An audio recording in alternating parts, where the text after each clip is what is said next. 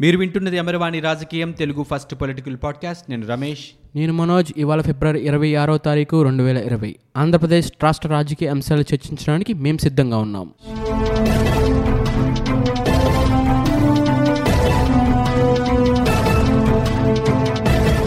రాష్ట్రంలో ప్రస్తుతం ఐటీ దాడులు కలకలం సృష్టిస్తున్నాయనే చెప్పాలి. అనేక కంపెనీల మీద అలాగే కొన్ని రాజకీయ పార్టీలకి సంబంధించిన వ్యక్తుల మీద ఐటీ దాడులు మనం జరగడం చూస్తున్నాం టీవీల్లో పేపర్లో వార్తలు కూడా వస్తున్నాయి. ఈ నేపథ్యంలో అసలు ఐటీ దాడులు ఈ జరగడానికి గల కారణాలు ఏంటి ఎలాంటి అవినీతి పేరుకుపోవటం వల్ల ఈ ఐటీ దాడులు జరుగుతున్నాయి? ఈ ఐటీ దాడులు కేవలం రాజకీయ కోణంలోనే జరుగుతున్నాయా? రాజకీయంగా ఒక పార్టీని దెబ్బతీయడానికి కానీ లేదంటే ఒక పార్టీకి సంబంధించిన వ్యక్తుల్ని ఇంకొక పార్టీలోకి తీసుకోవాలనే ఉద్దేశంతో కానీ ఈ ఐటీ దాడులు జరుగుతున్నాయా? అండ్ అలాగే ఇక రాష్ట్రంలో భూముల వేలాలు అలాగే భూముల కేటాయింపులు ఇష్టరీతం జరుగుతున్నాయనే వార్తలు కూడా వస్తున్నాయి. ఈ రెండు అంశాల గురించి ఈరోజు అమరవాణి రాజకీయంలో చర్చిద్దాం. ఎస్ రమేష్ ఐటీ దాడులు రాష్ట్ర వ్యాప్తంగా చాలా హల్చల్ చేస్తున్నాయి. ఒక వ్యక్తిని టార్గెట్ చేస్తూ అంటే అది బీజేపీకి అగైనెస్ట్గా ఉంటున్నాడా లేకపోతే టీ వైసీపీకి అగైనెస్ట్గా ఉన్నా అన్నది కాకుండా అందరి మీద జరుగుతున్నాయి. ఇప్పుడు ప్రజెంట్ చూస్తున్నామంటే చంద్రబాబు నాయుడు పిఏ మీద దాదాపు రెండు వేల కోట్లు అక్రమాలు జరిగినాయి అని చెప్పి ఆయన మీద ఐటీ దాడులు జరిగినాయి. అలాగే జేసీ దివాకర్ రెడ్డి మీద నెక్స్ట్ సీఎం రమేష్ మీద వీళ్ళ మీద కూడా ఐటీ దాడులు చాలా జరిగినాయి. అసలు ఈ ఐటీ దాడులు వెనక ముఖ్య ఉద్దేశం ఏంటి? అసలు ఈ ఐటీ దాడులు ఎందుకు చేస్తున్నారు అనేది వెళ్తే అంటే ఎవరైనా వ్యక్తి తీవ్ర స్థాయిలో అవినీతి జరిగి ఆ అవినీతిని మళ్ళీ అధికారులు చేపట్టి ఆ ఎందుకు చేశాడు? ఎంత స్కామ్ దాన్ని గుర్తించి ఎలా జరిగింది? ఇంత అవినీతి చేయడానికి ఎలా సాధ్యమైంది అనేది ఐటీ దాడులు జరుగుతుంటాయి. మనోజ్ ఇంతకు ముందు అంటే మనం చిన్న చిన్నగా ఉన్నప్పుడు ఎప్పుడైనా పేపర్లో న్యూస్ ఎలా వచ్చేదంటే ఎక్కడైనా అవినీతి జరిగింది అని అంటే డైరెక్ట్గా పట్టుకునేవాళ్ళు. అవినీతి జరుగుతుంటే అంటే లైక్ లంచం తీసుకుంటున్న సమయంలో కొన్ని లక్షల రూపాయలు వేల రూపాయలు ఒక పని చేయటానికి అధికారులు డబ్బులు తీసుకుంటే ఆ పని డబ్బులు తీసుకుంటున్న టైంలోనే లైవ్లో పట్టుకొని దొరికారని చెప్పి పట్టుబడ్డారని చెప్పి చేసేవాళ్ళు. అంటే ఇంతకు ముందు అదే ఫామ్ ఆఫ్ అవినీతి ఉండేది కరప్షన్ ఉండేది. ఆన్ రికార్డ్ జరిగేది. అంటే డబ్బులు తీసుకోవడం తప్ప ఇంకొక రకమైన అవినీతి ఇంకోటి కనిపించేది కాదు. బట్ యూనో మనం గ్లోబల్ అయిపోతున్నాం మొత్తం అంతా ఆన్లైన్లో జరుగుతోంది. రకరకాలుగా అవినీతి జరిగే విధానాలు కూడా మారిపోతున్నాయి. ఎట్లా అంటే చాలా రకరకాల టెర్మినాలజీ మనకి బయటికి వినిపిస్తుంది క్రియేటివ్గా వస్తున్నాయి. క్రియేటివ్గా అంటే ఒక తెలుగులో ఒక సామెత ఉంది. శతకోటి దరిద్రాలకి అనంతకోటి ఉపాయాలు అంటారు. ఈ అవినీతి అనే దరిద్రాన్ని చేయడానికి కూడా రకరకాల ఉపాయాలతో కూడా వీళ్ళందరూ ఎప్పుడు రెడీగా ఉంటారన్నమాట. అది మనం కేవలం రాజకీయ నాయకులు అనక్కర్లేదు బిజినెస్ చేసే ఏ వ్యాపారవేత్త అయినా సరే వీటన్నిటి కేటగిరీలోకి వస్తారు. వాళ్ళు కనుక అవినీతికి పాల్పడినట్లయితే. లైక్ ఈ మధ్య మనకి బాగా వినిపించిన పదాలు ఏంటంటే అవినీతికి సంబంధించి క్విట్ ప్రోకో. ఎస్ అలాగే ఇన్సైడర్ ట్రేడింగ్ అని ఒకటి. అలాగే షెల్ కంపెనీస్ ఓవర్ ఇన్వాయిసింగ్ అని చెప్పి లేకపోతే రౌండ్ ట్రిప్పింగ్. ఇలాంటి పదాలన్నీ మనకి బాగా వినిపించాయి ఈ మధ్య. యూజువల్గా క్విట్ ప్రోకో అంటే నీకేం నీకెంత నాకెంత అనే అర్థంలో చెప్పుకోవచ్చు. సింపుల్గా అర్థం కావాలంటే. లైక్ ఇప్పుడు ఒక ఫేవర్ ఒకరికి జరుగుతుంది. ఫర్ ఎగ్జాంపుల్ నువ్వే ఉన్నావు మనోజ్. నాకు నువ్వు ఒక ఫేవర్ చేసావు. ఫర్ ఎగ్జాంపుల్ నాకు ఏదో ఒక పనికి ఒక పది లక్షల రూపాయలు ఇచ్చావు. నీకు నేను ఇంకేదో పనికి ఇంకో ఇంకో రకంగా నేను నీకు హెల్ప్ చేస్తా. ఎస్ అది డబ్బుల రూపంలోనే కాకపోవచ్చు. అంతే విలువైంది కూడా కాకపోవచ్చు. కానీ నువ్వు నాకు చేసావు కాబట్టి నేను నీకు చేస్తా. ఇది కూడా ఈ మధ్య రాజకీయంలో ఎక్కువగా వినిపిస్తున్నమాట క్విట్ ప్రోకో ముఖ్యంగా ఇక్కడ జగన్ గెలవడానికి కేసీఆర్ హెల్ప్ చేశారని కేసీఆర్కి జగన్కి మధ్య క్విట్ ప్రోకో విధానం నడిచిందని చెప్పి చాలా మనకి న్యూస్ వచ్చిందనమాట ఈ కృష్ణా జలాల విషయంలో కానీ లేకపోతే కొన్ని కొన్ని ఒప్పందాల విషయంలో తెలంగాణకి ఫేవర్గా ఏపీ నడుచుకుంటుంది అనుకున్నప్పుడు ఈ ఈ విధానం గురించి ఎక్కువగా మనకి డిస్కషన్స్లోకి వచ్చింది. అండ్ అలాగే ఇంకా ఇన్సైడర్ ట్రేడింగ్. అండ్ ఈ ఇన్సైడ్ ట్రేడింగ్లో వచ్చేసరికి రమేష్ ఇందులో కూడా చాలా అవకతవకలు జరిగినాయి. అంటే ఇప్పుడు ఏదన్నా ఒక ప్రదేశంలో కానీ ఒక జిల్లాలో కానీ ప్రభుత్వానికి సంబంధించిన ఒక పెద్ద ఇన్ఫ్రాస్ట్రక్చర్ ఏమైనా స్టార్ట్ చేస్తున్నారంటే జనరల్గా ఆ న్యూస్ బయటికి లీక్ అవ్వకూడదు. సో ఆ పార్టీకి చెందిన ఎమ్మెల్సీ ఎమ్మెల్యేలు కానీ ఎంపీలు కానీ ఆ విషయం ముందుగానే గ్రహించేసి ఆ ప్రాంతంలో కొన్ని ఎకరాలు ముందుగానే తీసేసుకోవటం. ఆ నిజం ఎప్పుడైతే ఆ న్యూస్ బయటికి స్ప్రెడ్ అయిందో అప్పుడు వీళ్ళు కొంచెం అధిక ధరలకి ఆ భూములు అమ్మటం. అంటే సింపుల్గా చెప్పాలంటే మనోజ్ ఆ, ఏ ప్లేస్ని అయితే అభివృద్ధి చేయాలనుకుంటున్నారో ఆ ప్లేస్ని ముందే వాళ్ళు డిసైడ్ అవ్వడం ముందే అనుకొని ఆ ప్రాంతంలో కొంత వీళ్ళు కొనుక్కొని ఏదన్నా కాదు ప్రాంత అది ఒక ఇలాంటి విషయమైనా ఇంకేదన్నా కానీ ఒక ప్రాంతాన్ని ముందే అనుకొని కావాలని డెవలప్ చేసే పనిలో ఉంటే అది ఈ ఇన్సైడర్ ట్రేడింగ్ కింద వస్తుంది. అది ముఖ్యంగా మనం అందరికీ తెలిసిన విషయం అసలు ట్రేడింగ్ అన్న పదమే మనకి ఈ ఆంధ్రప్రదేశ్ రాజధాని విషయం తెలుగుదేశం పార్టీకి సంబంధించి జరిగింది. ఇన్సైడర్ ట్రేడింగ్ జరిగింది. మొన్న ఈ మధ్య అసెంబ్లీలో కూడా చెప్పారు ఆయన నాలుగు వేల ఎకరాలని ఇన్సైడర్ ట్రేడింగ్ రూపంలో తెలుగుదేశం పార్టీకి చెందిన ఎమ్మెల్యేలు ఎమ్మెల్సీలు కొన్నారు అని చెప్పి కూడా చెప్పారు. బట్ అది ఎంతవరకు నిజం చట్టం ముందు అవన్నీ నిరూపితం అవుతాయి అవ్వవు అనేది మనందరికీ తెలిసిన విషయమే. ఇన్సైడర్ ట్రేడింగ్ లాంటివి చట్టం ముందు ప్రూవ్ చేయడం అనేది చాలా కష్టం. సో ఇన్సైడర్ ట్రేడింగ్ అనే రకంగా కూడా జరుగుతుంది. అండ్ దీంతోపాటు shell companies. Like shell companies అనే టాపిక్ కూడా ఈ కాంటెక్స్లోనే వచ్చింది. లైక్ విశాఖ సంబంధించిన కొన్ని కంపెనీస్లో అసలు అవి అసలు కంపెనీసే కాదు అక్కడ ఇన్వెస్ట్ చేశారు అనవసరంగా అని చెప్పి కావాలని ఇన్వెస్ట్ చేశారని చెప్పి. యూజువల్గా షెల్ కంపెనీస్ అంటే లైక్ వాళ్ళు ఒక కంపెనీ స్టార్ట్ చేస్తారు ఓన్లీ ఫండ్స్ కోసం స్టార్ట్ చేస్తారు. ఫండ్స్ వచ్చిన తర్వాత వాటిని వేరే చోట ఇంకెక్కడ ఇన్వెస్ట్ చేస్తారు. సో అలాంటివి కూడా ఏపీలో విశాఖపట్నం కేంద్రంగా కొన్ని నడిచాయని చెప్పి కూడా వార్తలు వచ్చాయి. ఇంకా ఓవర్ ఇన్వాయిసింగ్ అని చెప్పి అలాగే రౌండ్ ట్రిప్పింగ్ అని చెప్పి like foreign in foreign direct investment రూపంలో డబ్బుల్ని ఇక్కడ నల్లధనాన్ని అక్కడికి వేరే రూపంలో తరలించి అక్కడి నుంచి ఇన్వెస్ట్మెంట్ రూపంలో ఇక్కడికి తీసుకొచ్చేదేమో రౌండ్ ట్రిప్పింగ్గా చెప్పడం మనం చూస్తున్నాం. అండ్ అలాగే ఇక ఓవర్ ఇన్వాయిసింగ్ గురించి కూడా మనం ఈ ఇప్పుడు మొన్న రీసెంట్గా జరిగిన దాంట్లో మనం బాగా బయటకు వచ్చింది ఈ చంద్రబాబు నాయుడు పిఏ విషయంలో ఆ, మనం అంటే వాస్తవంగా ఐటీ డిపార్ట్మెంట్ ఇచ్చిన నోటీస్లో చంద్రబాబు నాయుడు అని అక్కడ మెన్షన్ చేయలేదు. బట్ మనందరికీ తెలుసు ఆ పర్టికులర్ పర్సన్ శ్రీనివాస్ అనే పర్సన్ చంద్రబాబు నాయుడుకి పిఎన్ అని తెలుసు కానీ వాళ్ళు ఎక్కడ కూడా మెన్షన్ చేయలే. ఒక ప్రముఖ వ్యక్తి అనే చెప్పారు తప్పించి చంద్రబాబు నాయుడు అని చెప్పలేదు. కానీ వి ఆల్ నో మీడియా కూడా అందరూ బహిర్గతంగానే ప్రకటించేసింది చంద్రబాబు నాయుడు పిఏ ఇంట్లో జరిగింది అని చెప్పి. అది కూడా రెండు వేల కోట్ల రూపాయలకి సంబంధించి ఒక అవినీతి జరిగిందని చెప్పి ఆ అవినీతిని బయటపెట్టే ప్రయత్నం కానీ ఐదు రోజుల పాటు వాళ్ళు సోదాలు చేశారని చూస్తాం నాట్ ఓన్లీ ఈ పిఏ పిఏ ఒక్క మీదే కాదు లోకేష్కి కొంచెం సన్నిహితంగా ఉండే కిలారు రాజేష్ అనే వ్యక్తి మీద అలాగే మాజీ మంత్రి పత్తిపాటి పుల్లారావు వాళ్ళ అబ్బాయి మీద two three tea weeks back Rayapati Samsarao company ఆయనకి సంబంధించిన కొన్ని కంపెనీస్ మీద కూడా ఐటీ దాడులు జరిగాయి. ఇందాక నువ్వు స్టార్టింగ్లో చెప్పావు సీఎం రమేష్ సుజనా చౌదరి ఇలాంటి వాళ్ళ మీద కూడా వాళ్ళ పార్టీ మారక ముందు దాడులు జరిగాయి. వాళ్ళు ఎప్పుడైతే బీజేపీ మారకంటే ముందు ఈ దాడులు అనేవి జరిగాయి. తర్వాత బీజేపీలోకి మారారు. అసలు ఈ దాడులు పార్టీలకు సంబంధించి కూడా మనం ఈరోజు డిస్కస్ చేద్దాం ఈ టాపిక్లోనే. సో ఇన్ని రకాలుగా జరుగుతోంది. సో ఒక కంపెనీ కానీ లేకపోతే ఒక రాజకీయ నాయకుడు కానీ ఎవరైనా సరే ఒక అవినీతి చేయడానికి పూనుకుంటున్నారు అని అంటే ఇన్ని రకాలుగా చేసేది. ఇది కూడా బయటకు వస్తున్నాయి వెలుగులోకి వస్తున్నాయి. ఇంకా రానివి కొత్త కొత్త మార్గాలు ఎన్ని కనిపెడుతున్నారో మనకైతే తెలియదు అయితే వీటన్నిటిని బయట పెట్టడానికి మన దగ్గర వ్యవస్థ ఉంది. వ్యవస్థ సక్రమంగా పనిచేస్తున్న వ్యవస్థనే మనం ఆశాభావం వ్యక్తం చేయొచ్చు. ఎందుకంటే ప్రతి దాన్ని కూడా పట్టుకోవడానికి సరైన ఆధారాలను పట్టుకోవడానికి సిబిఐ కానీ ఈడీ కానీ చాలా గట్టిగానే ప్రయత్నిస్తూ ఉంటాయి కాకపోతే ఐటీ దాడులు కానీ లేకపోతే కంపెనీల మీద జరిగే దాడులు కానీ అవినీతి కేసులు కానీ కేవలం రాజకీయాల్లో ఉండి అలాగే రాజకీయాలతో పాటు వ్యాపారాల్లో ఉండే వాళ్ళ మీదే ఎందుకు జరుగుతున్నాయి అనేది అర్థం కాని విషయం అనమాట జరగాలి. అది ఎవరైనా ఎవరు చేసినా ఒక తప్పు దాని మీద ఖచ్చితంగా దాడులు జరగాలి. దాంట్లో అసలు వాస్తవాలు ఏంటనేది బయట పెట్టాలి. అవినీతి జరిగిన సొమ్ము అంతా కూడా ప్రభుత్వం స్వాధీనం చేసుకోవాలి. అది జరగాల్సిన ప్రక్రియ. కానీ ఎందుకు కేవలం రాజకీయాలు వ్యాపారం కలిసిన వ్యక్తుల మీద జరుగుతుంది అనేది మనం గమనించాల్సిన విషయం. మనం గనక మన దేశంలో గమనిస్తే అంబానీ లాంటి వాళ్ళు ఉన్నారు.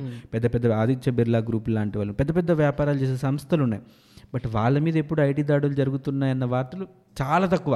జరిగే ఉండుండొచ్చు బట్ చాలా తక్కువ వస్తాయి. కానీ ఎప్పుడైతే ఈ వ్యాపారాలు రాజకీయాల్లో ఉండే వ్యక్తులు ఉంటారో వాళ్ళ మీద వాళ్ళ బినామీలు అని చెప్పుకునే వాళ్ళ మీద చాలా రకాలుగా దాడులు జరుగుతుంటాయి. ఇది ఒక పార్టీకి సంబంధించిన దాడి అని కూడా మనం చెప్పలేం. రకరకాలు ఇప్పుడు తెలుగుదేశం పార్టీ అధికారంలో ఉంటే అపోజిషన్ పార్టీ ఎవరుంటే వాళ్ళ మీద దాడులు జరగటం. అపోజిషన్ పార్టీ ఉన్న పార్టీ అధికారంలోకి వస్తే మళ్ళీ తెలుగుదేశం మీద దాడులు చేయించడం లాంటివి మనం చూస్తూనే ఉన్నాం. ముఖ్యంగా భారతీయ జనతా పార్టీకి వ్యతిరేకంగా పనిచేసే పార్టీల మీదే గత కొన్ని రోజులుగా పార్టీలు అలాగే ఆ, పార్టీలకు సంబంధించిన వ్యక్తులు గత కొన్ని రోజులుగా జరుగుతున్న దాడులు అని చెప్పొచ్చు. మమత కానీ మాయావతి కానీ అఖిలేష్ కానీ ఈవెన్ మనకి కర్ణాటకలో పార్టీకి సంబంధించిన వ్యక్తులు కానీ ఇక్కడ మన మన ఆంధ్రప్రదేశ్ రాష్ట్రానికి వస్తే టీడీపీ కానీ అంటే మనం అంటే ఈ మధ్య అనలిస్టులు కూడా చెప్తున్న మాట ఏంటంటే ఎన్డీఏలో తెలుగుదేశం ఉన్నంతకాలం గుర్తురాని కేసులు ఉన్నంతకాలం జరగని అవినీతి ఎప్పుడైతే ఎన్డీఏలో నుంచి తెలుగుదేశం పార్టీ బయటకు వచ్చేసిందో ఆ తర్వాత ఎందుకు ఈ పార్టీలకు సంబంధించిన వ్యక్తుల మీద వాళ్ళ వ్యాపార సంస్థల మీద దాడి చేస్తున్నారనే మాట కూడా ఎక్కువగా అనలిస్టులు చెప్తున్నమాట ఎందుకు రాజకీయ లబ్ధి కోసమే కదా ఇదంతా చేస్తోంది అనేది కూడా మనకి ఎక్కువగా వినిపిస్తోంది. అండ్ రమేష్ ఇంకోటి కూడా ఈ ఐటీ రైట్స్ అనేవి పక్కన పెడితే కూడా ఈ వన్ వన్ వీక్ నుంచి టెన్ డేస్ నుంచి కూడా ఈఎస్ఐ స్కామ్ కూడా బాగా హల్చల్ చేసింది. అవును.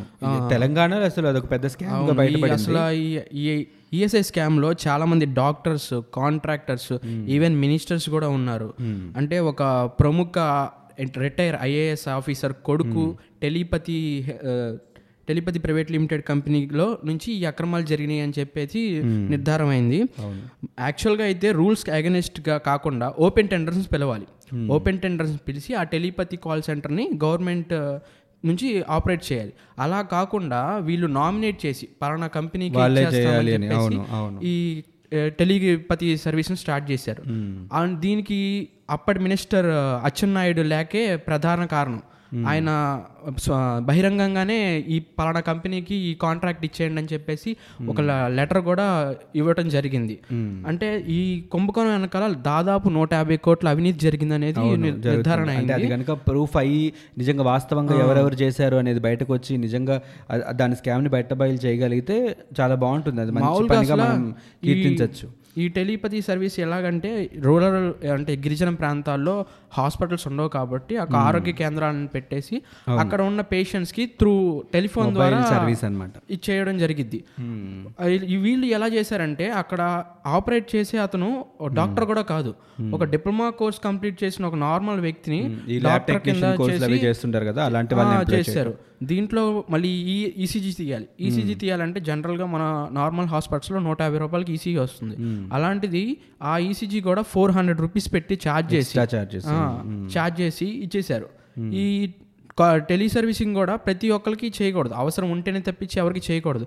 వీళ్ళు ఏం చేశారంటే అవసరం ఉన్నా లేకపోయినా ప్రతి ఒక్క పేషెంట్ చేసామని చెప్పి సర్వీస్ ఛార్జీలు అంటే ఒక కాల్కి వన్ రూపీ చొప్పున కలెక్ట్ చేసి దాదాపుగా రెండు వేల మందికి ఇలాంటి కాల్స్ చేసి రెండు వేల కోట్లు మింగేశారనేది ఈఎస్ఐ స్కామ్ వెనక ప్రధాన ఆరోపణ. అండ్ నెక్స్ట్ ఈ ఒకవేళ ఒక ఈసీజీ తీసినట్లయితే కార్డియాలజిస్ట్ కంపల్సరీగా చెక్ చేసి ఆ రిపోర్ట్ని మనం ముందు ఫార్వర్డ్ చేయాలి. కార్డియాలజిస్ట్ కూడా కాకుండా ముందు చెప్పినట్టే ఒక డిప్లొమా హోల్డర్ పెట్టేసి ఈ స్కామ్ అంతా చేసేసారు ఇ- ఇది ఎంత ఎత్తు అయితే నెక్స్ట్ అప్పటి కీలక నేత కొడుకులు అంటే వైజాగ్ విజయనగరం చెందిన ఎమ్మెల్యే ఎంపీస్ కొడుకు కూడా ఈ స్కామ్లో ఇన్వాల్వ్ అయి ఉన్నారని వాళ్ళకు కూడా చాలా వరకు ముడుపులు అందాయని చెప్పేసి చాలా బాగా నిరూపించారు. అవినీతి నిరోధక శాఖ వాళ్ళు. ఇంకా కొటేషన్స్ కూడా. అంటే ఒక నూట యాభై రూపాయలకి రెండు వందలకి వచ్చే కొటేషన్ ఐదు వేలకి పదివేలకి ఎక్కువ చేయడం ఎక్కువ కావాల్సిన కంపెనీస్కి వ్యాపారం ఇవ్వడానికి వాళ్ళకి వాళ్ళు లబ్ధి పొందడానికి కావాల్సిన కంపెనీసే కాదు. రాజకీయ నాయకులు రకరకాల వ్యాపారాల్లో ఉన్నారు. వాళ్ళ బినామీ కంపెనీలు వాళ్ళ వాళ్ళ కంపెనీలకే వచ్చేలాగా కూడా ఇలాంటివి చాలా జరుగుతున్నాయి. నెక్స్ట్ మెడిసిన్స్లో కూడా జనరల్గా అయితే మెడిసిన్స్ సెంట్రల్ గవర్నమెంట్ అలాట్ చేస్తుంది. పలానా కంపెనీ నుంచి కొనాలి ఇంత రేటుగా కొనాలి ఇంత మొత్తం కొనాలని చెప్పేసి సెంట్రల్ గవర్నమెంట్ ఆర్డర్ ఇష్యూస్ చేస్తుంది. ఆ ఇష్యూస్ కూడా వీళ్ళు పక్కన పెట్టేసి వీళ్ళకి నచ్చిన కంపెనీ నుంచి మందులు కొనేసారు మందులు కొనేసి ఆ మందులు కూడా ఎక్స్పైర్ అయిపోయినాయి.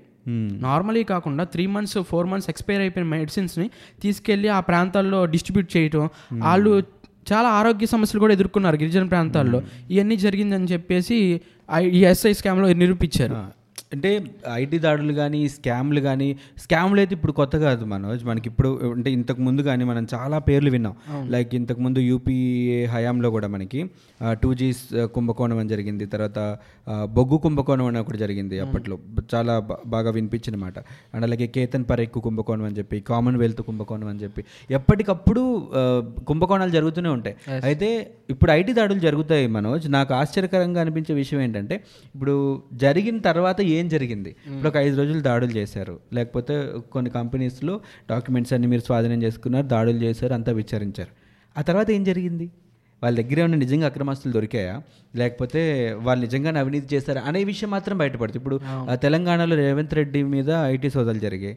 ఆ తర్వాత ఏం జరిగింది? ఇప్పుడు సీఎం రమేష్ మీద సుజనా చౌదరి మీద ఐటీ దాడులు జరిగాయి. వాళ్ళ దగ్గర అవినీతి బయటపడిందా? ఆ విషయం తెలియదు ఒకవేళ బయటపడితే ఇన్ని కోట్లు చేశారని చెప్పాలి. లేకపోతే పడకపోతే వీళ్ళు అవినీతి పరులు కాదు వీళ్ళు ఏం చేయలేదనన్నా చెప్పాలి. అదేం బయటికి రాదు. మనకి దీని ద్వారా స్పష్టంగా అర్థమవుతున్న విషయం ఏంటంటే రాజకీయంగా బ్లాక్మెయిల్ చేయటం. ఇప్పుడు సీఎం రమేష్ సుజనా చౌదరి కేసే చూస్తే మనం బీజేపీ పార్టీలోకి మమ్మల్ని రమ్మని చెప్పి వాళ్ళు బ్లాక్మెయిల్ చేస్తున్నారని చెప్పి సీఎం రమేష్ ఒక ప్రెస్ మీట్లో కూడా చెప్పారు.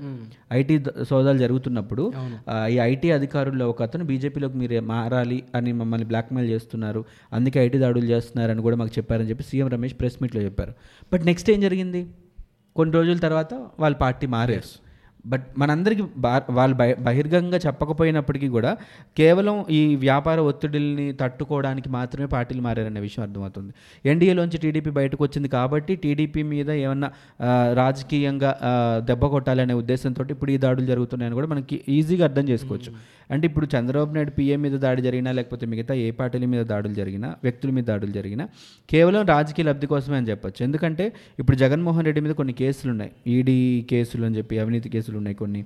ఆయన ప్రతి ఫ్రైడే జైలుకి వెళ్ళి వస్తున్నారు వాటి మీద హియరింగ్కి వెళ్ళాలి. యాక్చువల్గా ఆయన పర్మిషన్లు తీసుకొని కొన్ని రోజుల నుంచి వెళ్ళట్లేదు. వెళ్ళాల్సిన అవసరం ఉంది. ఇదంతా ఇప్పుడు ఎప్పుడైతే జగన్మోహన్ రెడ్డి కాంగ్రెస్ పార్టీ నుంచి బయటకు వచ్చి కాంగ్రెస్కి వ్యతిరేకంగా ఇంకో పార్టీ పెడుతున్నాడు అని తెలిసిన తర్వాత అప్పుడు అప్పుడు ప్రభుత్వంలో ఉంది కాంగ్రెస్ పార్టీ కాబట్టి వాళ్ళు చేసిన పని ఇదంతా. లేకపోయింటే అప్పుడు కాంగ్రెస్కి జగన్మోహన్ రెడ్డి ఎదురు తిరగకపోయింటే ఖచ్చితంగా ఇలాంటి కేసులు ఇవన్నీ ఏవి ఉండేవి కాదు. పొలిటికల్గా దెబ్బతీసే అవసరం ఉండేది కాదు కాబట్టి.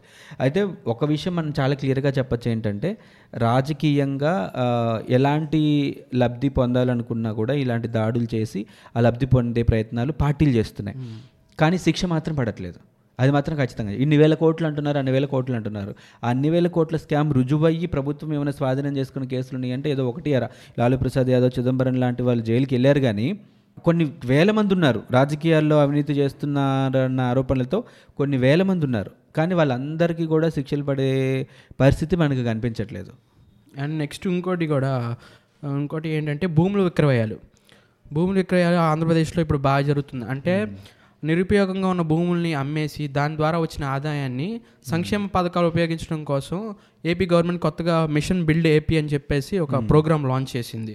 అంటే దీనిలో ఎలా అంటే ఒక్కొక్క డిపార్ట్మెంట్కి ఫైనాన్స్ డిపార్ట్మెంట్ కానీ ఆర్ఎండ్బి డిపార్ట్మెంట్ కానీ ట్రాన్స్పోర్ట్ డిపార్ట్మెంట్ కానీ ఎంతెంత భూమి ఉంది ఆ ఇచ్చిన భూమి గవర్నమెంట్ ఎంత ఇచ్చింది దీనిలో వాళ్ళు ఎంత యూటిలైజ్ చేసుకున్నారు.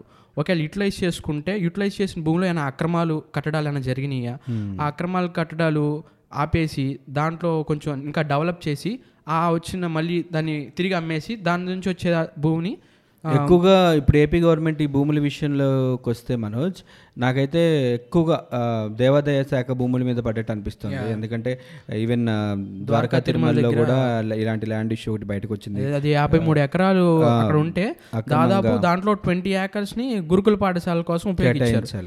మిగతా పది ఎకరాలు పేదల ఇళ్ళ కోసం ఉపయోగించారు. మిగతా ట్వంటీ ఏకర్స్ ఈ కబ్జా చేసి విచ్చలవిడిగా అమ్మేశారు. పార్టీలు కానీ కొంచెం వ్యాపార పరంగా పలుకుబడి ఉన్న వాళ్ళందరూ కూడా ఆక్రమించారన్న వార్త. అదేవిధంగా ప్రకాశం జిల్లాలో కూడా ఒక మాజీ ఎమ్మెల్యే స్వయంగా దాదాపు ఒక నలభై ఏడు ఎకరాల భూమిని అక్- అక్రమంగా కబ్జా చేసి దాన్ని అమ్మేశారనే వార్తలు కూడా చాలా వచ్చాయి. అంటే ల్యాండ్ ఇష్యూస్ విషయంలోకి వస్తే మన ఏపీలో ప్రస్తుతానికి ఇప్పుడు అమరావతి ల్యాండ్ ఇష్యూ జరుగుతుంది. రైతులు మాకు ఇక్కడ అమరావతిని చేయాలని చెప్పి కోరుతున్నారు. ఈ రోజే పేపర్లో హెడ్లైన్ వచ్చిందనమాట లైక్ అమరావతిలో పన్నెండు వందల వందల ఎకరాలని రైతుల నుంచి సేకరించిన భూమి ఏదైతే ఉందో దాన్ని పేదలకు ఇళ్ళ స్థలాలు ఇవ్వడానికి ఉపయోగించడానికి ప్రభుత్వం ఒక జివో జారీ చేసింది. అది కూడా సిఆర్డిఏ చట్టం ప్రకారం చేసామని చెప్పి వాళ్ళు చెప్పారు అసలు ఇప్పుడున్న ప్రస్తుతం రాష్ట్ర ప్రభుత్వం సిఆర్డిఏ చట్టాన్ని రద్దు చేయాలని ప్రతిపాదన చేసింది. అలాంటి అంటే చట్టాన్ని రద్దు చేయాలని అనుకుంది అని అంటే ఆ చట్టం సరిగా లేదనే ప్రభుత్వ ఉద్దేశం. ఆ చట్టం వల్ల ఉపయోగం లేదనేది ఉద్దేశం.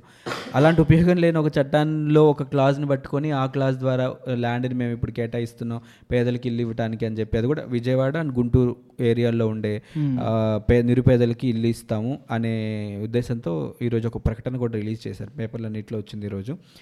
అయితే రాజధానిని డెవలప్ చేయడానికి తీసుకున్న భూమిని ఇలా మార్చడం ఇప్పుడు విశాఖలో కూడా ల్యాండ్ పూలింగ్ ద్వారా కొంత భూమిని సేకరించే ప్రయత్నం చేస్తున్నారని ఏరియా ఇక్కడ అగేనెస్ట్గా ఉన్న ల్యాండ్ పూలింగ్ స్కీము విజ్- వైజాగ్లోకి వచ్చేసరికి ఎంత పాజిటివ్గా మారుతుంది ప్రభుత్వం దృష్టిలో అనేది కూడా మనం ఆలోచించాలి.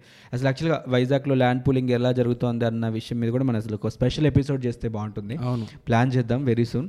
అండ్ ఈ భూముల విషయం కానీ లేకపోతే ఐటీ దాడుల విషయంలో కానీ అంటే ఐటీ దాడులు అయితే రాష్ట్ర పరిధిలో ఉండవు. కేంద్ర పరిధిలో జరుగుతాయి కాబట్టి భూముల విషయం అయితే రాష్ట్ర పరిధిలో జరిగేవే. అయితే నిష్పాక్షికంగా ఒకవేళ ఎవరైనా అక్రమంగా కబ్జాలు చేసినా అది రాజకీయ నాయకులైనా వ్యాపారస్తులైనా సరే కఠినమైన చర్యలు తీసుకునేలాగే ప్రభుత్వం పనిచేయాలి. అండ్ అలాగే ఇప్పుడు ఐటీ దాడుల విషయానికి వస్తే మనం యాక్చువల్గా కేంద్రం గురించి మాట్లాడాలి. రాజకీయ దురుద్దేశంతో కాకుండా తప్పు చేసిన వాడు ఎవడైనా సరే ఖచ్చితంగా వారి మీద చర్య తీసుకునే ప్రయత్నం అయితే ఈ ఈ డిపార్ట్మెంట్స్ చేయాలి. ఐటీ కానీ ఈ సిబిఐ కానీ ఈడీ డిపార్ట్మెంట్స్ కానీ ఖచ్చితంగా చేసే ప్రయత్నం చేయాలి. In front of law everybody is equal అంటారు. ఇప్పుడు మనం చూస్తే ఇప్పుడు జగన్మోహన్ రెడ్డి కేసుల విషయంలో ఆయన ముఖ్యమంత్రి అయినా ఎవరైనా సరే కోర్టు ముందు అందరూ ఒకటే ఆయన ఖచ్చితంగా హాజరు కావాలనే ఒక తీర్పు మన ఈ మధ్య నాంపల్లి కోర్టు చెప్పడం జరిగింది. ఆయన ఎగ్జామ్షన్ అడిగినప్పుడు హాజరు మినహాయింపు అడిగినప్పుడు. అదే ఒక- ఒక ఒకనొక ప్రకటనలో గత ఏప్రిల్లో అనుకుంటే లాస్ట్ ఇయర్ ఏప్రిల్ ఎలక్షన్ టైంలో నరేంద్ర మోదీ కూడా అన్నారు ఈవెన్ ఐటీ రైట్స్ నా మీద కూడా చేసుకోవచ్చు. బీయింగ్ ప్రైమ్ మినిస్టర్ నా మీద కూడా మీకు ఏమైనా అనుమానాలు ఉంటే సిబిఐ కానీ ఈడీ కానీ నా మీద కూడా దాడులు చేసుకోవచ్చు అని చెప్పి ప్రధానమంత్రి కూడా ప్రకటించారు. కానీ తర్వాత కొన్ని రోజులకి ఏమైందంటే ఒక ఆయన ఎయిర్ క్రాఫ్ట్ని ఎయిర్ క్రాఫ్ట్ని ఒక ఐ ఐఏఎస్ ఆఫీసరు స్క్రూటినీ చేశారనమాట లైక్ చెక్ చేశారు. ఆయన ఎలక్షన్ ఆ, దీనికి వెళ్తే ప్రచారానికి వెళ్తే ఆయన ఎయిర్ క్రాఫ్ట్లో ఏముందని చెక్ చేశారు. అలా చెక్ చేసినందుకు ఆ ఐఏఎస్ ఆఫీసర్ని సస్పెండ్ చేశారు. అంటే ఇప్పుడు ఒక ఒక- ఆయనకి చెక్ చేసే హక్కు ఉందా అది ఆయన ఈసీ నామ్స్ని పక్కన పెట్టి చెక్ చేశారని కూడా అన్నారు. ఒకవేళ అది తప్పైనా కూడా అంటే ఐఏఎస్ ఆఫీసర్ లాంటి వ్యక్తి ఒక అట్లీ మీ ఎయిర్ క్రాఫ్ట్ని చెక్ చేస్తేనే ఆయన సస్పెన్షన్ దాకా వెళ్ళారు. తర్వాత ఆయన మళ్ళీ ట్రిబ్యునల్కి వెళ్ళి స్టే తెచ్చుకున్నారు అది వేరే విషయం. సస్పెన్షన్ దాకా వెళ్తే ఈ సిబిఐ వాళ్ళు కానీ ఈడీ వాళ్ళు కానీ ఐటీ వాళ్ళు కానీ దాడి చేయడానికి ధైర్యం చేయగలుగుతారా ప్రైమ్ మినిస్టర్ అయినా సరే? అంటే in front of law everybody is equal అనేది అన్ని యాంగిల్స్లోనూ కూడా ఖచ్చితంగా అప్లై అవ్వాలి. అండ్ మోర్ ఓవర్ ఆంధ్రప్రదేశ్ చేసిన భూముల విక్రయాలు కూడా అవసరం మేరే అమ్మాలి. అంటే అవసరం ఉన్నా లేకపోయినా అమ్మపోవడం వల్ల భవిష్యత్తులో ఎందుకంటే ముందు ముందు పెరిగే జనాభా కానీ తగ్గే జనాభా కాదు.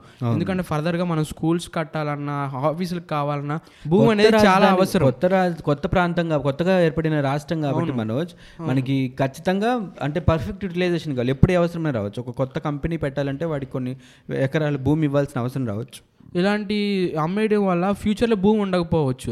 సో అవసరం మేర అమ్ముకుంటే అది గవర్నమెంట్కి బాగా ఉపయోగపడిద్ది కానీ అనవసరం లేకపోయినా అమ్మేసుకుంటే అది నిరుపయోగంగా ఉంటుందని కొంత బీజేపీకి సంబంధించిన వర్గం నుంచి కొంత టాక్ కూడా వస్తుంది. లైక్ దేవాదాయ శాఖకి సంబంధించిన భూముల మీదే పడి కొంచెం మతానికి వ్యతిరేకంగా కొన్ని పనులు చేస్తుంది రాష్ట్ర ప్రభుత్వం అనే విమర్శలు కూడా బీజేపీ చేస్తుంది. But end of the day అందరికీ మంచి జరిగే పనులే ప్రభుత్వం చేయాలని కోరుకుందాం. బట్ ఈ ఐటీ రైట్స్ కానీ భూముల విషయంలో కానీ కేంద్ర రాష్ట్ర ప్రభుత్వాలు సమన్వయంతో మంచిగా ప్రజలకి ఎలాంటి నష్టం లేకుండా పనిచేయాలని కోరుకుందాం. టార్గెట్ చేస్తూ కాకుండా. కాకుండా. యాక్చువల్గా అయితే అదే జరుగుతుంది. బట్ అలా కాకుండా జరిగితేనే నిజంగా న్యాయం అనేది బతుకుంది అనే విషయం అందరికీ తెలుస్తుంది. సో ఇంకొక ఇంట్రెస్టింగ్ అంశంతో అమరవాణి రాజకీయం మళ్ళీ మీ ముందుకు వస్తుంది. అంతవరకు సెలవు. నమస్తే. Thank you.